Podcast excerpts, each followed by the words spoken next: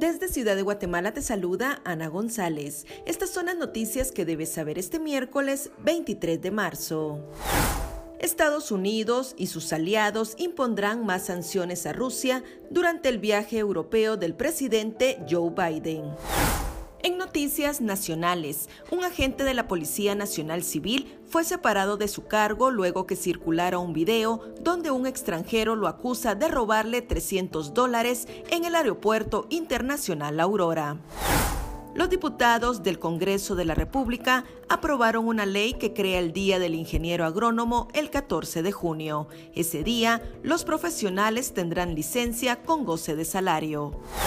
El exdiputado Fernando García Gudiel renuncia como representante del Congreso de la República ante la Junta Monetaria.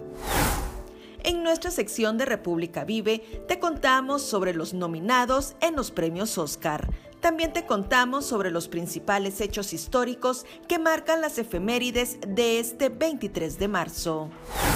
Eso es todo por hoy. Para mayor información ingresa a república punto g t y mantente informado sobre las noticias del día. También nos puedes seguir en redes sociales como República G T.